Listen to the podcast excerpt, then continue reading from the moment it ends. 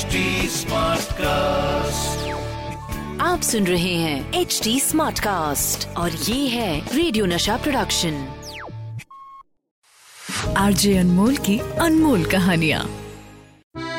चलिए साहब की अनमोल की अनमोल कहानी जैसे कि मैंने कहा कहानी देवानंद की कहानी है।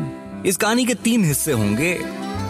जो दूसरा और तीसरा हिस्सा है वो आपने बिल्कुल नहीं सुना। लेकिन उसका समा बांधने के लिए मुझे आपको वो पहला हिस्सा सुनाना पड़ेगा जो शायद कहानी आपने सुनी होगी। ठीक है साहब? तो शुरू करते हैं। शुरू करते हैं एक दोस्ती से।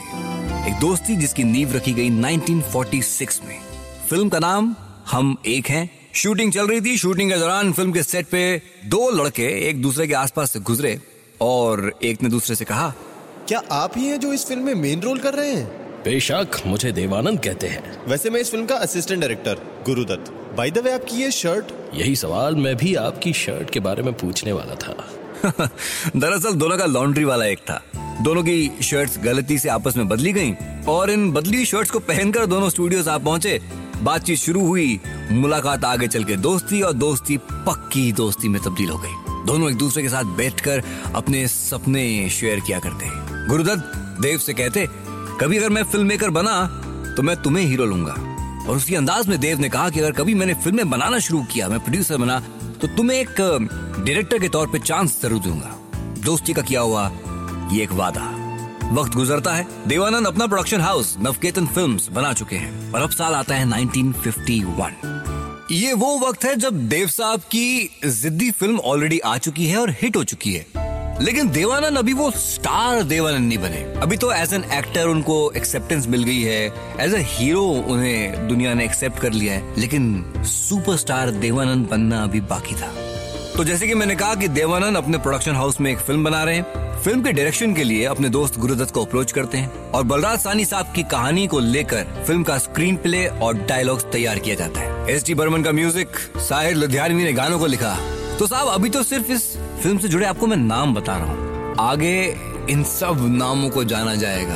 ये जो फ़िल्म बन रही है, जिसकी मैं बात कर रहा हूँ, ये एक ऐसी फ़िल्म बनी जिसने कईयों को पहचान दी एक लंबे दौर के लिए। लेकिन वापस मैं अपनी कहानी की ओर आता हूँ। लेकिन जैसा कि मैंने कहा कि कहानी के बाकी के दो हिस्सों के लिए ये दोस्ती और ये फ़िल्म के बारे में जिसकी बात कर रहा हूँ, जानना बहुत ज़रूरी है। तो देवानंद अपने प्रोडक्शन हाउस नवकेतन में फ़िल्म बना रहे हैं। और उसके लिए अपनी दोस्ती का किया हुआ वादा, गुरुदत्त को चांस देते हैं एज ए डायरेक्टर और फ़िल्म के अंदर जुआरी का रोल कर रहे हैं, जुआरी करता क्या है, वो बाजी लगाता है, बिल्कुल ठीक पहचाना आपने। ये फ़िल्म थी बाजी। एक तरफ़ देवानंद के साथ Geeta Bali, Kalpana Kartik music S T Burman, Sahir ने गानों को लिखा। इस फ़िल्म से जुड़े हर इंसान को बहुत शोहरत मिलने वाली थी। लेकिन यहाँ सबसे बड़ी शोहरत मिलने वाली थी देवानंद को। तो साहब, बाजी की शूटिंग चलती है और फाइनली वो दिन आ गया है जब फ़िल्म तैयार है। अब फ़िल्म का प्रीमियर रखा जाता है। देवानंद ने जो फ़िल्म के अंदर अपनी बेरेट कैप पहनी हुई थी, वो वही कैप पहनकर सिनेमा हॉल में दर्शकों के साथ फ़िल्म का प्रीमियर देख रहे हैं। अब शो खत्म होता है।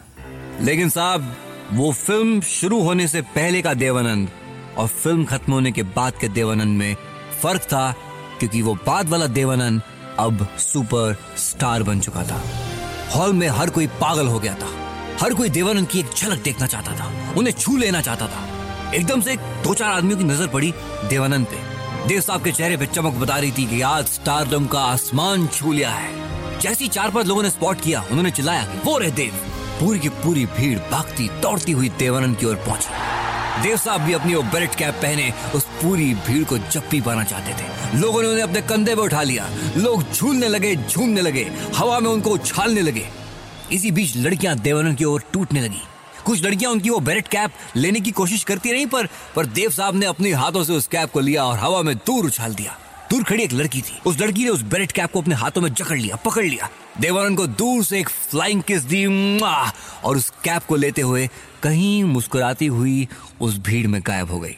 देवानंद के लिए ये दिन एक ख्वाब की तरह था। उस भीड़ में कहीं किसी ने उनका पर्स भी मार लिया, उनका बटुआ भी मार लिया, पर देवानंद को उसका गम नहीं था, क्योंकि स्टारडम का नशा आज आसमान छू रहा था। बाजी के साथ देवानंद को लगा कि उन्होंने बाजी जीत ली है। और फिर उसके बाद तो मुनीम जी सीआईडी पेइंग गेस्ट हम दोनों, काला पानी, तेरे घर के सामने, तीन देवियाँ गैमलर ना जाने कितनी बड़ी बड़ी हिट फ़िल्में हैं, जो हम जानते हैं देव साहब की एज अ सुपरस्टार बट आपको लग रहा होगा कि कहानी तो खत्म हो गई। नहीं कहानी ये बिल्कुल खत्म। ये कहानी शुरू हुई है, दोस्त।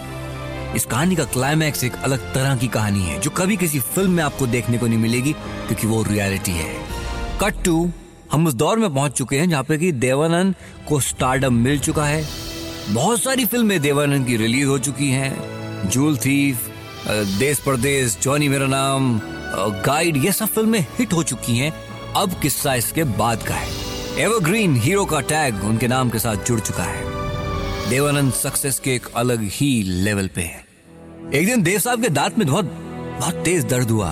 बड़ी तकलीफ़ हुई। एक दो दिन बर्दाश्त किया, लेकिन दर्द जाने का नाम नहीं ले रहा था।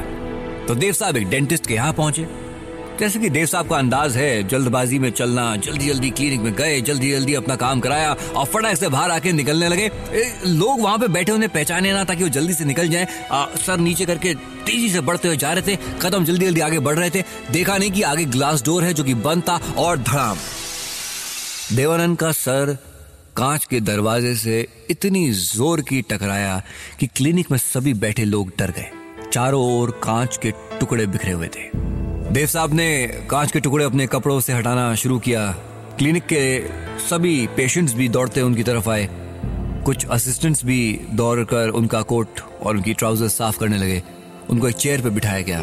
तभी क्लिनिक में वेट कर रहे पेशेंट्स में एक नौजवान लड़की, कॉलेज की लड़की, अपनी नोटबुक लेकर देव साहब के पास पहुँची और कहा कि मुझे पता है कि आपको इस वक्त बहुत दर्द हो रहा होगा, लेकिन क्या मैं आपके ऑटोग्राफ ले सकती हूँ?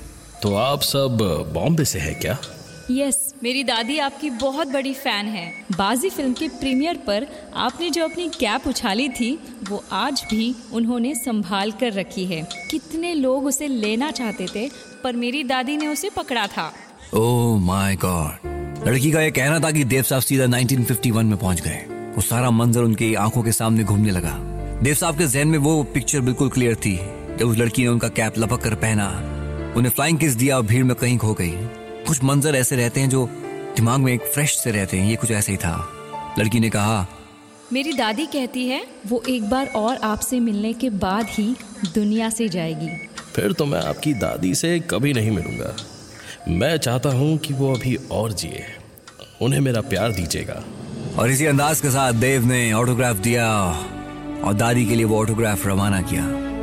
जैसे कि मैंने कहा ये कहानी आपको शायद कभी किसी फ़िल्म में देखने को किसी इंटरव्यू में सुनने को नहीं मिलेगी। ये देव साहब ने मुझे खुद बताई थी। उनकी किताब में भी है ये कहानी मेंशन ये कहानी नहीं है सच्चाई है। 1951 की बाजी की वो सच्चाई जो आज हम सबको पता है। आरजे अनमोल की अनमोल कहानियाँ। आप सुन रहे हैं एच डी स्मार्ट कास्ट और ये था रेडियो नशा प्रोडक्शन। H smart cast